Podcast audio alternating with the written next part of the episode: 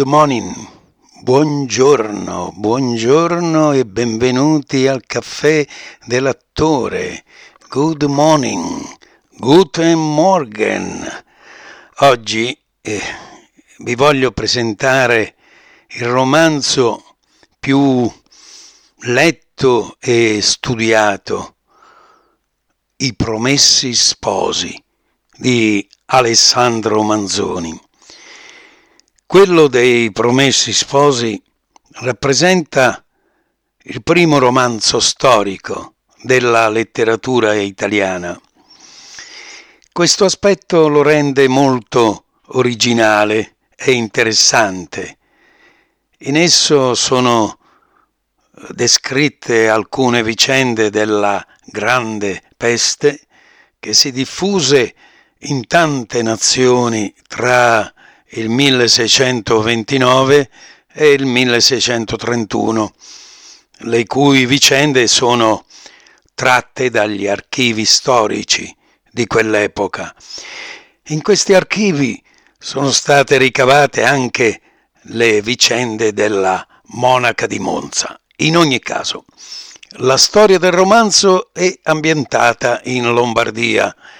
Tanti sono i personaggi, alcuni esistiti realmente, altri verosimilmente nati dalla fantasia dell'autore. Il romanzo storico, infatti, non narra solo vicende d'amore dei suoi sventurati o appassionati personaggi, è secondo me anche un romanzo di avventura e in esso, infatti, prendono vita eroi e masnadieri, figure coraggiose e tormentate come quella di frate Cristoforo, il quale aveva ucciso in duello una persona.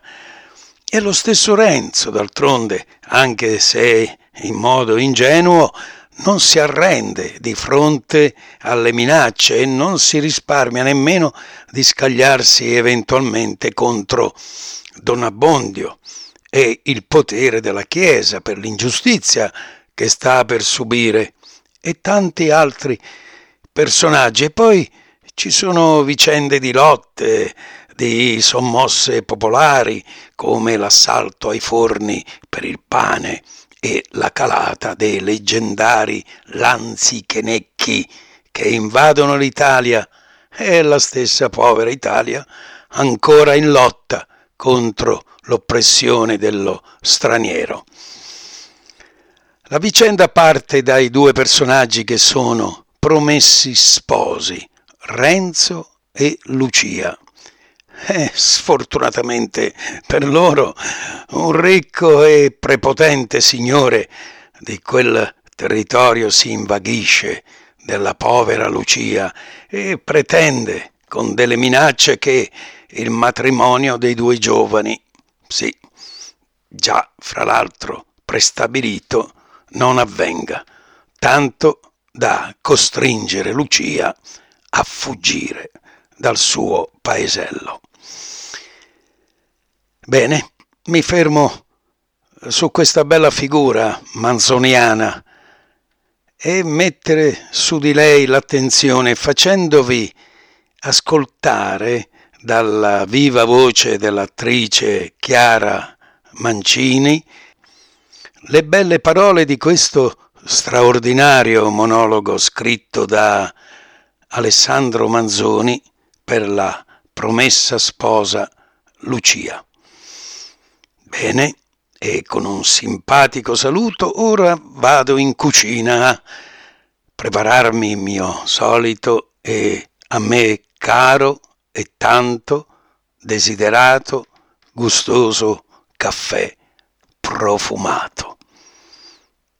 Vi lascio in compagnia della nostra bravissima attrice che vi reciterà questo monologo di Lucia mentre si allontana silenziosamente sulle tranquille e familiari onde del lago di Como con la sua barchetta Ah, ah un, una curiosità. Da allora quel tipo di barchette vengono chiamate le Lucie.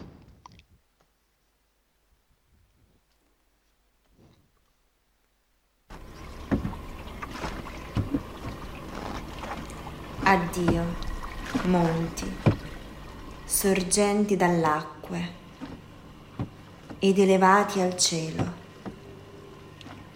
cime inuguali, note a chi è cresciuto tra voi e impresse nella sua mente, non meno che lo sia l'aspetto dei suoi più familiari, torrenti, dei quali distingue lo scroscio, come il suono delle voci domestiche. Ville sparse e biancheggianti sul pendio, come branchi di pecore pascenti. Addio.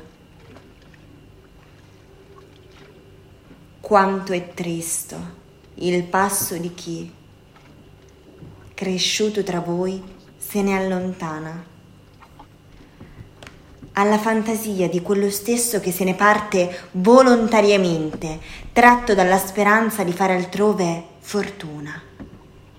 Si disabbelliscono in quel momento i sogni della ricchezza.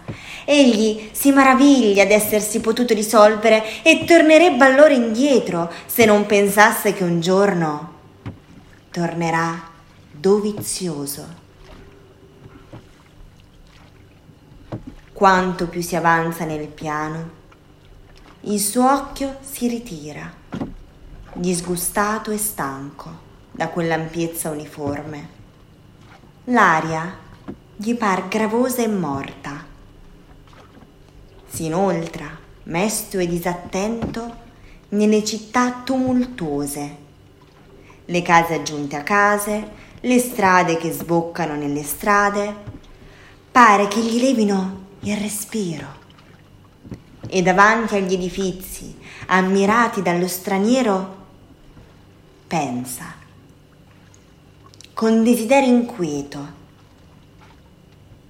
al campicello del suo paese, alla casuccia a cui ha già messo gli occhi addosso da gran tempo e che comprerà tornando ricco ai suoi monti. Ma chi non aveva mai spinto al di là di quelli neppure un desiderio fuggitivo? Chi aveva composto in essi tutti i disegni dell'avvenire e ne sbalzato lontano da una forza perversa? Chi, staccata un tempo dalle più care abitudini e disturbato nelle più care speranze, lascia quei monti per avviarsi in traccia di sconosciuti che non ha mai desiderato di conoscere e non può con l'immaginazione arrivare a un momento stabilito per il ritorno.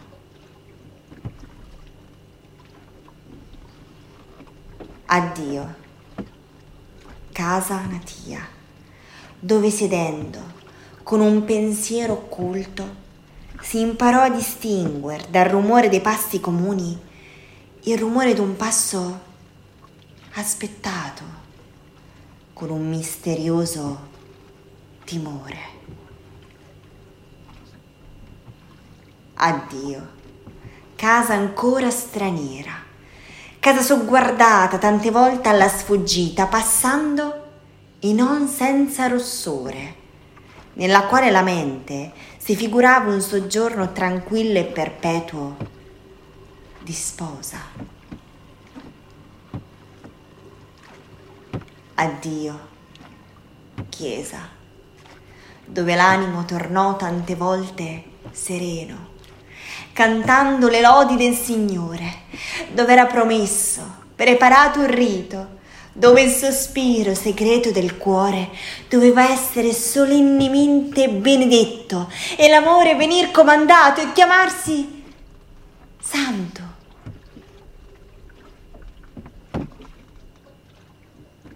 addio.